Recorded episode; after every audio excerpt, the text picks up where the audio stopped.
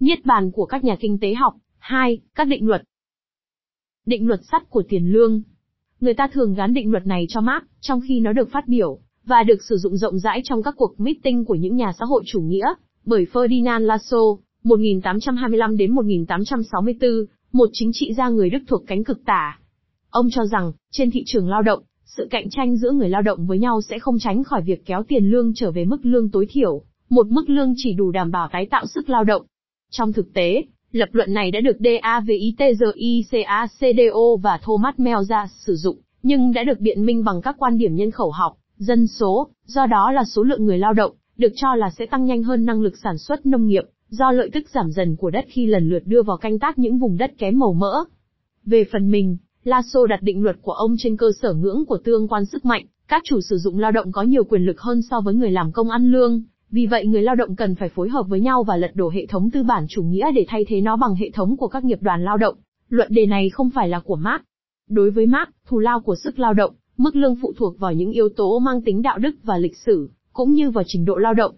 Đó là điều không tương thích với định luật sắt về tiền lương, một định luật mà giống như một la bàn, được cho là làm cho mức lương trở lại cùng một điểm cố định một cách tất yếu, mức lương tối thiểu đủ để người lao động và gia đình họ sinh tồn.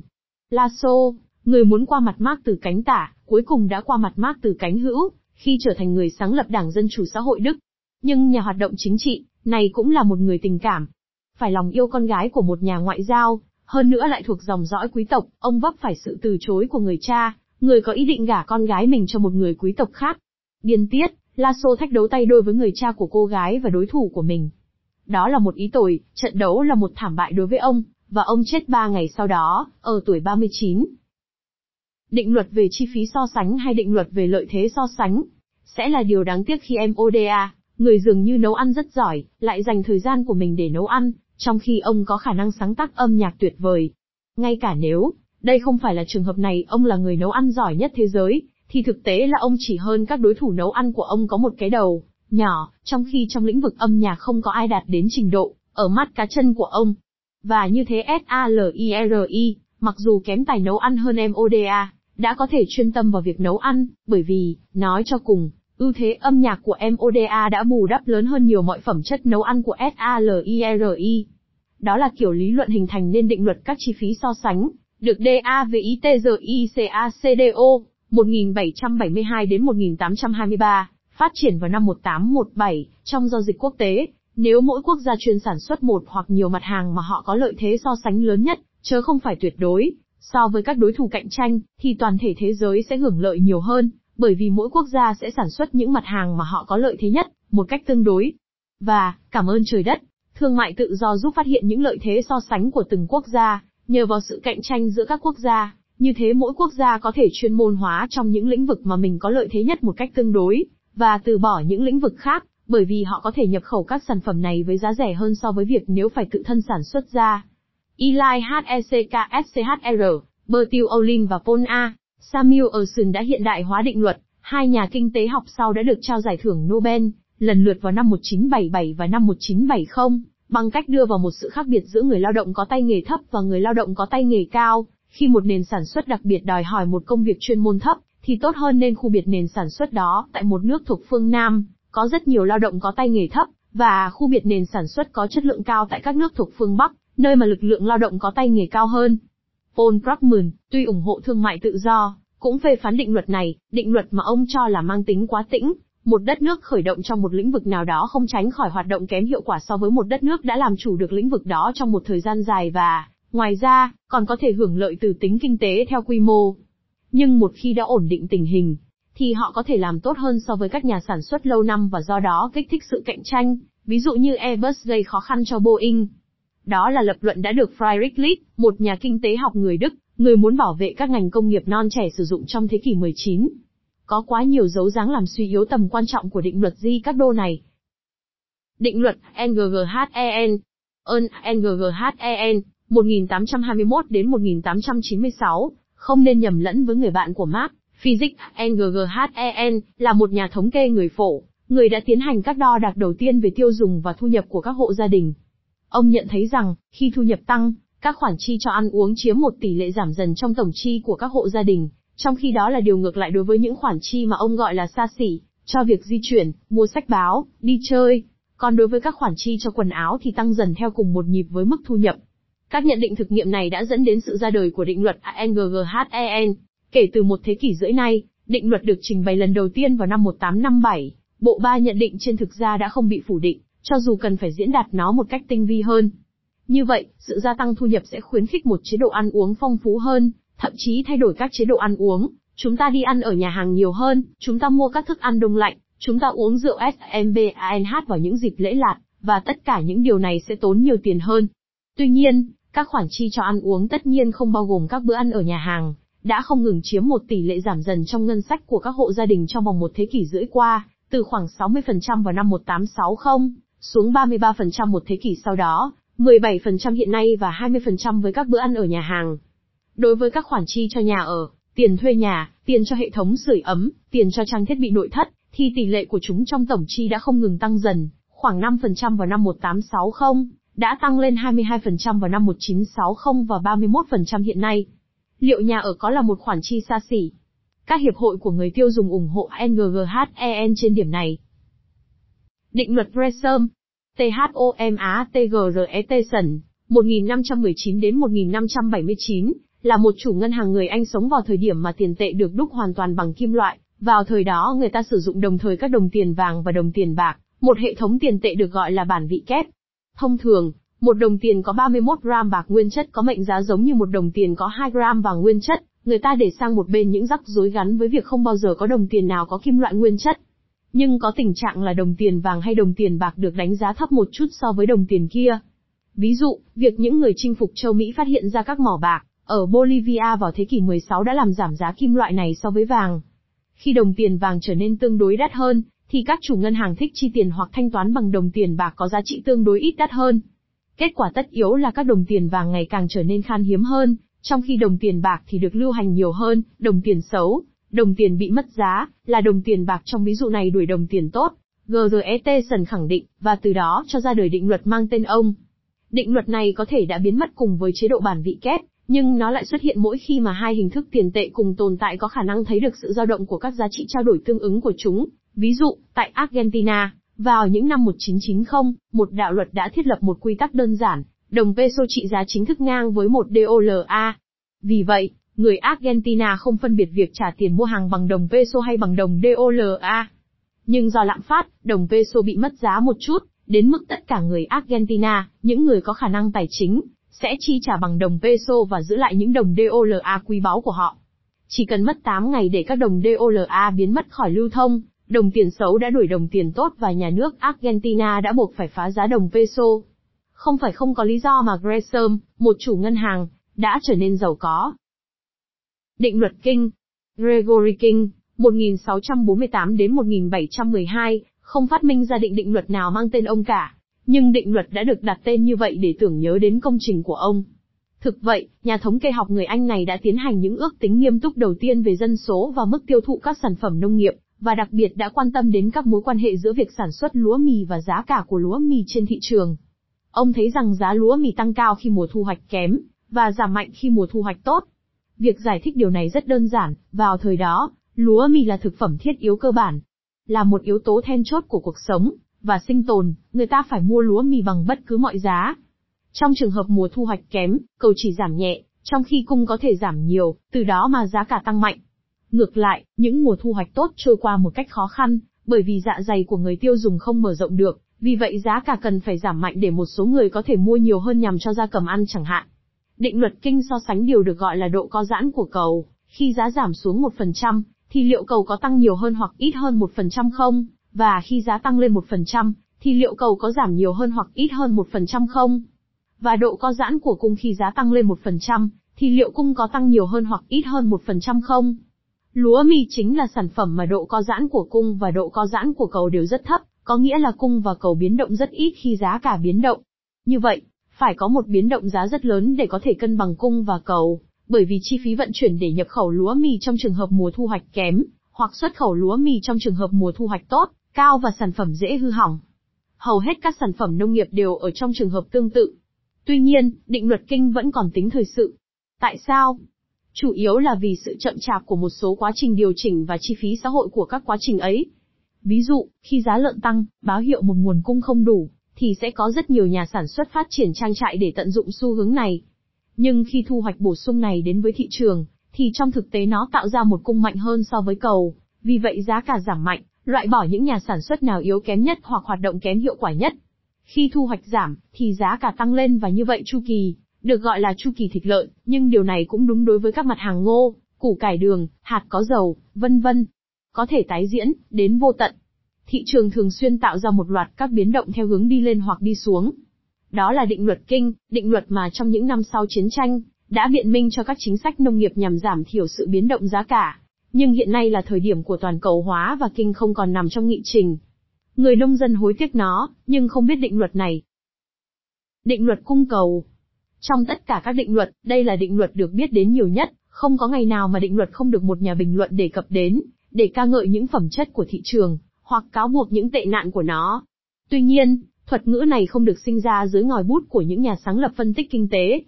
John Stuart Mill 1806 đến 1873, trong cuốn Các nguyên lý kinh tế chính trị 1848 của ông, đã nói đến phương trình cung cầu. Mãi cho đến Alfred Mansa, 1842 đến 1924, và cuốn sách của ông vào năm 1890, có tựa đề giống với tựa đề cuốn sách của Mill và là cuốn sách giáo khoa đầu tiên của kinh tế học tân cổ điển, ta mới tìm thấy thuật ngữ định luật cung cầu. Ông đề xuất một đường biểu diễn bằng đồ thị đã trở nên phổ quát, đường cong về cầu giảm khi giá cả tăng, còn đường cong về cung đi theo con đường ngược lại và vì vậy chắc chắn sẽ xảy ra một thời điểm khi mà hai đường cong này sẽ giao nhau, xác định một mức giá và một lượng cân bằng. Há chẳng phải là điều hiển nhiên. Khi mà mặt hàng dâu tây hiếm trên thị trường, thì giá tăng cao, điều này cho phép loại bỏ những người mua quá nhiều. Như vậy, định luật cung cầu hoạt động như một nam châm, khi giá cả tăng, thì sẽ kích thích sản xuất tăng. Sự thay đổi đồng thời giữa giá cả và số lượng cho phép dẫn đến một tình huống mà, với một mức giá nhất định nào đó, toàn bộ cung sẽ được tiêu thụ và toàn bộ cầu sẽ được thỏa mãn. Phép màu của thị trường, hai ếch thốt lên. Trừ phi mọi chuyện không phải lúc nào cũng đơn giản như vậy. Đôi khi, khi giá giảm, cầu cũng giảm theo, bởi vì những người mua tiềm tàng diễn giải sự giảm giá này như là một sự suy giảm chất lượng, trong trường hợp của rượu vang, format hoặc ô tô cũ đã qua sử dụng, ví dụ. Trong một số trường hợp, một hàng hóa đắt tiền giúp phân biệt người mua nó với những người khác không có phương tiện để mua nó, và do đó, hưởng lợi từ mức cầu cao từ phía những người muốn được phân biệt, hiệu ứng VEBLEN, được đặt tên theo tên của nhà kinh tế học người Mỹ đã làm rõ nó. Nói chung, cơ chế thời trang giúp làm tăng đồng thời giá cả và mức cầu. Trên các thị trường tài chính, một chứng khoán đang tăng giá sẽ thu hút người tìm kiếm một món hời và hy vọng vào một sự tăng giá tiếp theo, trong khi một chứng khoán đang mất giá sẽ khiến một số người sở hữu nó muốn loại bỏ nó. Trong cả hai trường hợp, động thái mang tính tự duy trì.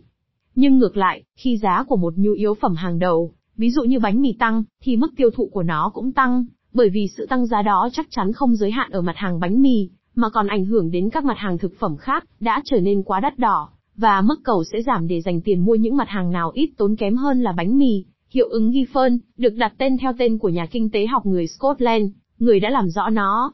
Nói tóm lại, định luật cung cầu thường bị vi phạm.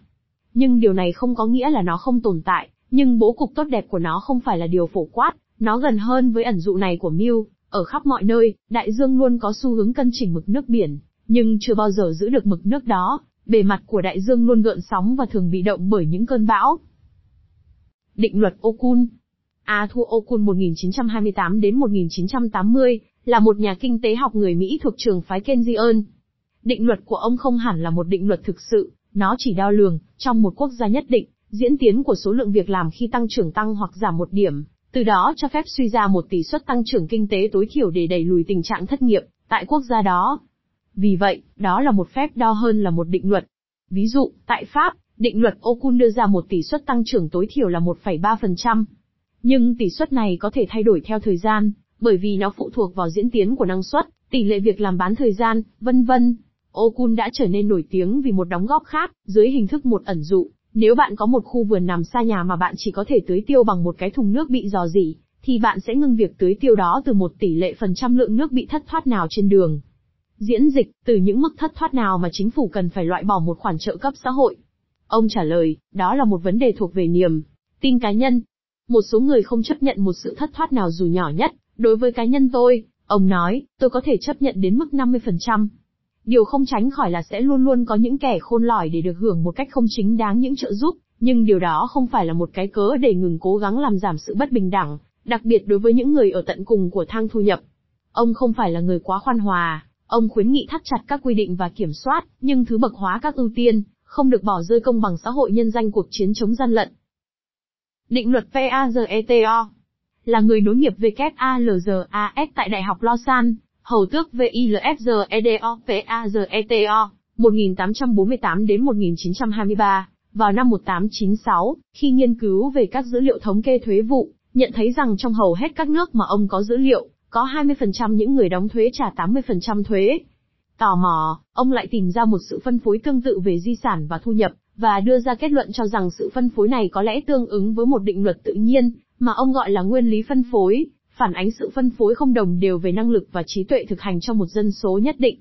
Ngụ ý, chỉ có một lượng nhỏ người mới thuộc tầng lớp tinh hoa, điều mà bản thân ông cũng không nghi ngờ. Nhưng phải đến năm 1956 thì Joseph Iran, một chuyên gia người Mỹ về kiểm soát chất lượng trong ngành công nghiệp, mới đặt tên cho nguyên lý phân phối này là định luật PAZETO, sau khi tìm thấy rằng 80% những hỏng hóc của cùng một họ sản phẩm, một động cơ điện, ví dụ xuất phát từ 20% các sản phẩm. Định luật về dân số hay định luật Melzas Cuốn sách của Robert T. H. O. M. A. T. Melzas, 1766 đến 1834, được xuất bản lần đầu, vào năm 1798, cuốn sách đã làm cho ông trở nên nổi tiếng, có tiêu đề là An Essay on the Principle of Population, Acid affects the future improvement of society with remarks on the speculations of Mr. Godwin, M. C. and other CET, and other writers. Tiểu luận về nguyên lý dân số bởi vì nó ảnh hưởng đến sự tiến bộ của xã hội trong tương lai với những nhận xét về các lý thuyết của các ông Godwin, C. and other CET và của các tác giả khác UF, tựa quả là khá dài. Chính những người hâm mộ ông đã biến nguyên lý thành định luật, tỷ lệ sinh đẻ đạt đến mức mà số lượng người sống có xu hướng tăng nhanh hơn số lượng thực phẩm được sản xuất. Đối với Melzas, quy tắc này, áp dụng đối với tất cả các mọi người sống, phải dẫn đến một sự hạn chế sinh đẻ tự nguyện, đặc biệt qua việc lùi tuổi kết hôn và một sự kiêng khem quan hệ tình dục. Melzas là một mục sư. Nếu không, chính việc thiếu thốn thực phẩm nuôi sống sẽ loại bỏ số người dư thừa. Melzas đã rút ra những kết luận gây sốc, ngay cả vào thời đó, chớ có giúp đỡ người nghèo, bởi vì điều này sẽ khuyến khích họ sinh đẻ từ đó làm tăng tỷ lệ dân số bị nạn đói và nghèo khổ đe dọa. Melzas đã thổi điệu sáo dễ nghe này, ở tất cả mọi nơi mọi lúc vào lỗ tai của người nộp thuế, sẽ là vô ích khi giúp đỡ người nghèo, nếu không muốn làm gia tăng nạn nghèo đói. Nhưng ông đã không tính đến việc con người có thể tự nguyện làm giảm khả năng sinh đẻ bằng các phương thức khác ngoài sự kiêng khem quan hệ tình dục, và khi tỷ lệ tử vong giảm xuống và khi tỷ lệ học thức tăng lên, thì họ lại có xu hướng làm điều đó, giảm tỷ lệ sinh đẻ. Điều mà ngày nay chúng ta gọi là sự quá độ dân số, một thực tế khi mà tỷ lệ sinh đẻ giảm khi tỷ lệ tử vong giảm xuống, nhưng với một độ trễ trong thời gian. Định luật này lại nổi lên trong cuộc tranh luận công cộng với sự bùng nổ dân số của thế giới thứ ba trong những năm 1950. Với cảnh ngộ tương tự, mức sinh số lượng con được sinh của một phụ nữ trong phần lớn các nước thuộc phương Nam từ nay đã giảm xuống dưới 3 đứa con và đến gần với ngưỡng sinh mới bảo đảm số dân được giữ nguyên, trung bình cao hơn hai con một chút cho một phụ nữ. Một lần nữa, sự quá độ dân số đã tiến nhanh trên diện rộng và đã được thực hiện trong 50 năm, trong khi châu Âu phải mất đến một thế kỷ. Và duy chỉ còn châu Phi hạ Sahara là vùng mà sự quá độ về dân số mới chỉ vừa bắt đầu. Định luật về lợi tức giảm dần. Chính DAVITGICACDO, lại ông ấy nữa, là người phát minh ra định luật này. Khi dân số tăng, thì cần phải khai thác những vùng đất mới để nuôi sống con người, ông nói. Những vùng đất mới này kém năng suất hơn so với những vùng đất cũ, bởi vì hiển nhiên là người nông dân thích bắt đầu khai thác những vùng đất màu mỡ nhất, những vùng đất làm cho họ làm việc ít nặng nhọc hơn. Lợi ích nhỏ, hậu quả lớn. Bởi vì, nếu phải mất 2 giờ công để sản xuất thêm một ký lúa mì theo mức cầu của dân số, trong khi chỉ cần một giờ công cho những ký lúa mì khác, thì giá lúa mì trong tổng thể sẽ tăng lên, do không thể xem xét đến việc bán một ký lúa mì với một mức giá khác với mức giá của cậu em sinh đôi của mình, với lý do là nó có giá thành sản xuất đắt hơn. Vì vậy lợi tức giảm dần sẽ thúc đẩy giá cả tăng, đặc biệt là giá cả các mặt hàng thực phẩm. Đây là điều rất đáng buồn cho người lao động, Di Các Đô nói thêm, bởi vì điều đó sẽ làm cho họ càng nghèo thêm và làm giàu cho các chủ đất. Những người sẽ có dịp cho họ thuê lại những vùng đất có năng suất cao nhất với giá đắt hơn, đó là tô tranh lệch. Nhưng sự việc đã rồi. Di Các Đô quan tâm đến vấn đề đất đai, các nhà kinh tế học tân cổ điển thì quan tâm đến việc khái quát hóa khái niệm. Trong một doanh nghiệp, khi sản lượng tăng, thì chi phí cận biên chi phí của việc thêm một đơn vị đầu vào bắt đầu giảm, Bởi vì chúng ta có thể giàn trải các chi phí cố định trên một số lượng đơn vị sản xuất lớn hơn rất nhiều, cũng có thể bởi vì kinh nghiệm cho phép tiết kiệm được thời gian và nâng cao chất lượng, hiệu ứng tập huấn. Kết quả, chi phí trung bình giảm và giá bán cũng có thể dễ dàng giảm. Ví dụ nếu người mua đặt mua những đơn hàng với số lượng lớn, những người cho thuê xe OTO, ví dụ, sẽ mua với giá rẻ hơn nhiều so với những người mua cá thể. Than ôi, những điều tốt đẹp không bao giờ kéo dài lâu. Đến một lúc nào đó thì chi phí cận biên bắt đầu tăng lên, giờ làm việc phụ trội trở nên đắt hơn, các dây chuyền sản xuất bắt đầu bão hòa, các kỹ sư không còn tìm được cách làm tăng những năng suất khả dĩ mới, vân vân. Theo các nhà kinh tế học tân cổ điển, định luật về lợi tức giảm dần có một giá trị phổ quát và việc sản xuất nhiều hơn cuối cùng cũng dẫn đến một chi phí cao hơn đối với một đơn vị sản xuất, từ đó thúc đẩy giá tăng lên. Cần lưu ý rằng định luật này là khá thuận tiện, nó cho phép giải thích đường cong về cung. Khi cầu tăng, đó không chỉ vì tính cơ hội mà các doanh nghiệp tăng giá sản phẩm của mình, mà còn vì tình thế bắt buộc, bởi vì các chi phí cho một đơn vị sản xuất của họ cũng tăng. Những người thực lợi của Di Các Đô là những người bóc lột, bởi vì họ kiếm lời từ sự tăng giá các mặt hàng thực phẩm theo mức cầu tăng dần, và họ hưởng lợi mà chẳng cần phải làm bất cứ điều gì. Nhưng những doanh nhân của các nhà kinh tế học tân cổ điển là những gã đáng thương, họ chỉ tác động đến giá cả khi nhận thấy các chi phí của họ đã tăng. Nếu không, họ sẽ biến mất. Họ không có lựa chọn. Tuy nhiên cũng có một nhược điểm. Lợi tức giảm dần không phải là một điều gì rõ ràng. Hầu hết các doanh nghiệp cắt giảm chi phí bằng cách mở rộng quy mô sản XUSTKINH doanh lớn hơn. Điều này đúng cho các ngành công nghiệp, ngân hàng, bảo hiểm, các trung tâm mua sắm, quảng cáo, vân vân. Chỉ một nhà máy cán kim loại lớn cũng đã liên tục sản xuất ra nhiều sản phẩm tôn hơn so với nhiều nhà máy cán kim loại nhỏ. Chưa nói đến tính kinh tế theo quy mô, khấu hao các chi phí cố định trên một số lượng lớn các đơn vị sản xuất, các hiệu ứng tập huấn xem ở phần trên, các cải tiến kỹ thuật, tự động hóa. Với những công nghệ mới, chi phí cận biên gần bằng không, chi phí sản xuất cận biên của một phần mềm được giảm xuống bằng với chi phí bao bì và vận chuyển. Tất cả các phần còn lại là lợi nhuận. Và lại SCHUMPETER đã hiểu được cách thức vận hành của chủ nghĩa tư bản, không phải với những doanh nghiệp chịu phải lợi tức giảm dần.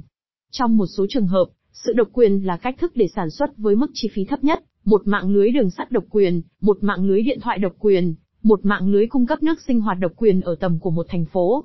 Điều này được gọi là sự độc quyền tự nhiên. Nhưng những doanh nghiệp nắm độc quyền, không có đối thủ cạnh tranh, có thể hưởng lợi từ vị thế không chính đáng này. Liệu nên trang quốc hữu hóa chúng không?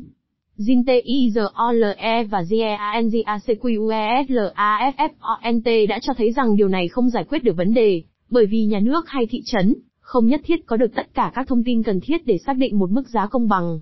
Vì thế các nhà quản lý mạng lưới nắm hết các tiền tô do các chi phí sản xuất của họ sẽ cho phép bán sản phẩm với mức giá rẻ hơn. Lợi tức tăng dần vận hành theo kiểu một cơn sóng thần, đặt lại vấn đề hiệu quả của sự cạnh tranh, định luật cung cầu, sự vượt trội về năng suất của doanh nghiệp tư nhân, vân vân, thật tội cho Di Các Đô. Định luật say, hay định luật tiêu trường định luật say được đặt theo tên của Jean-Baptiste Say, 1767 đến 1832, nhà kinh tế học người Pháp trở nên nổi tiếng với việc phổ biến các phân tích của Adam Smith trên lục địa, châu Âu ND. Định luật của ông được tóm tắt như sau, sản phẩm được trao đổi với sản phẩm, hay là cung sẽ tạo ra chính cầu của nó. Để sản xuất, một doanh nghiệp mới phải mua hàng hóa hoặc dịch vụ và phải thuê nhân viên, làm như vậy, họ phải bỏ tiền ra. Đến lượt những số tiền được chi ra đó sẽ được những người thụ hưởng chi cho các khoản thanh toán. Việc cung tăng thêm là động cơ và tạo ra cầu tăng thêm với tầm quan trọng bằng nhau.